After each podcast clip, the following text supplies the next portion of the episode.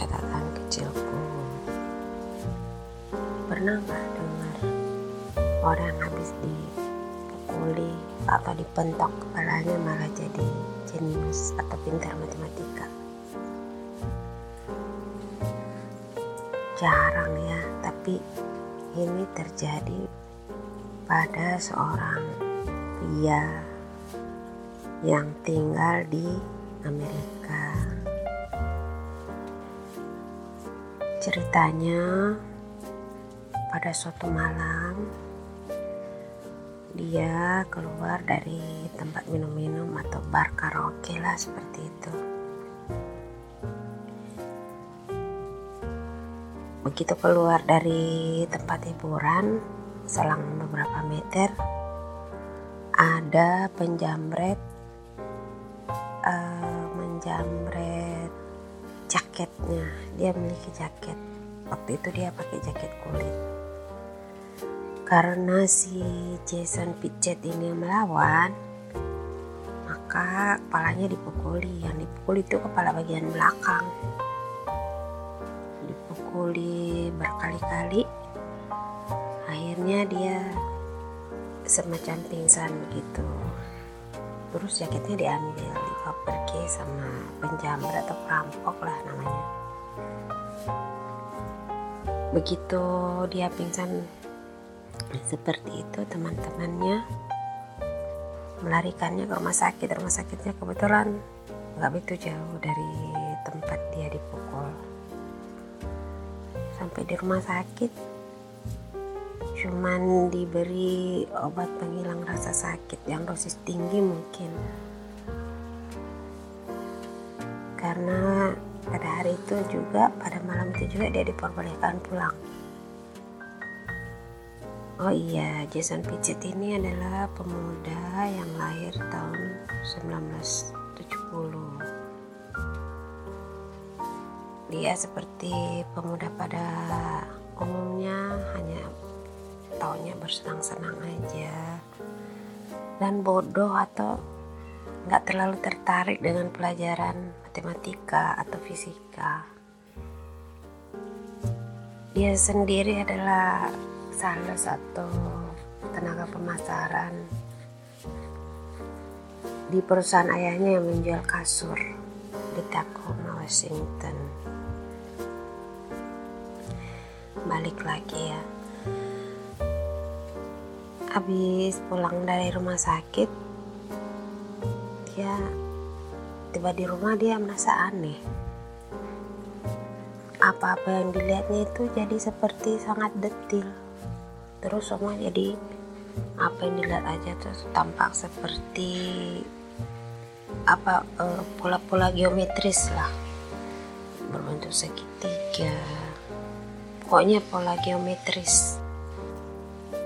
Kalau istilah keren itu fraktal fraktal itu bentuk atau pola geometris yang rumit dan berulang.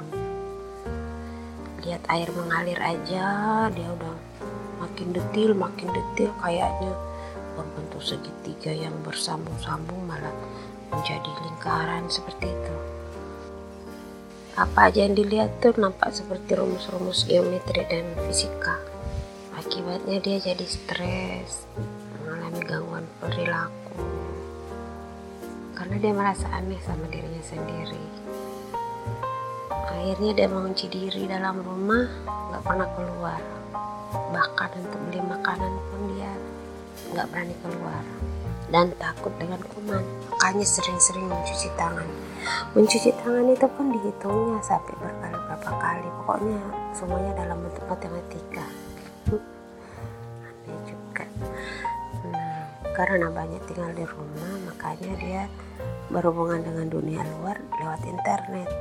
Lewat internet itulah dia pelajari apa kenapa dia bisa seperti itu apa yang terjadi pada dirinya.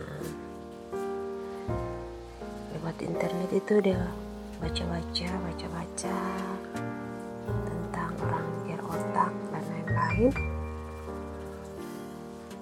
Akhirnya dia berkenalan dengan seorang ahli fisika. Lewat ahli fisika itu, dia menceritakan apa yang sudah dialaminya. ahli fisika itu pikirnya ini oh jenius ini. Makanya dibilang ya udah kamu sekolah kembali kembali ke universitas ambil kelas matematika. Padahal sebelumnya itu dia pernah ikut tes matematika tapi nggak lulus dan drop out dari universitas lewat internet itu juga dia bertemu ahli saraf dan mereka melakukan komunikasi jarak jauh ahli saraf itu mendiagnosa dan menghipotesisnya bahwa kejeniusan yang diperoleh pemuda ini yaitu Jason Pichett karena adanya aktivitas yang signifikan di otak kiri. Ternyata pukulan pada malam itu membuat bagian tertentu di otak kirinya yang memiliki fungsi matematika jadi sangat aktif. Bagian otak sebelah kiri ini tidak dapat diakses secara sadar.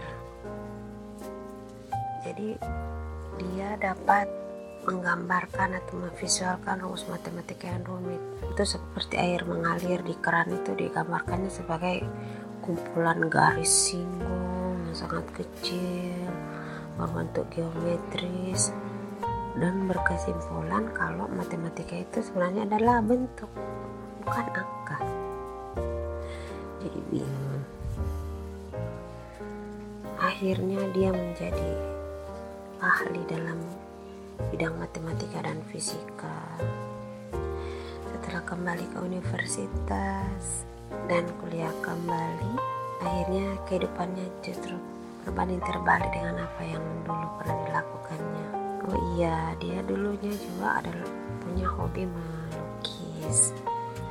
Tapi sekarang sekarang pun masih melukis, tapi lukisan yang sekarang itu adalah bentuk-bentuk geometris yang rumit dan sekarang dia berkeliling dunia mengajarkan matematika fisika sambil menjual lukisannya. Semua hal yang dialaminya dituliskan dalam sebuah buku. Karena terkenal di mana-mana dipublikasikan, akhirnya sampai juga ke telinga para penganiayanya yang memukulin dia malam itu. Salah satunya itu bernama Brady Simmons. Ternyata Brady Simmons itu menjadi pecandu obat-obat terlarang dan nyaris bunuh diri. Di tempat rehabilitasi dia menulis surat kepada orang yang dipukulinya yaitu Jason Pichett. Dia meminta maaf karena telah memukuli Jason. Padahal sebenarnya justru harus lebih bersyukur si Brady sendiri nggak pernah dihukum padahal waktu kejadian malam itu telah dilaporkan ke polisi. Nah itulah yang terjadi pada Jason Pichett kejadian seperti ini dipukulin atau kepentok menjadi jenis itu sedikit saja terjadi di dunia. Dan yang tercatat itu baru 40 orang. Jangan coba-coba pentokin kepala supaya lebih cerdas jangan. Dari kejadian ini kita bisa mengambil sesuatu positif bahwa sebenarnya semua orang itu cerdas. Semua orang itu punya potensi jenius. Cuma yang potensi jenius yang, yang otak sebelah kiri itu tidak bisa diakses secara sadar. Itu saja.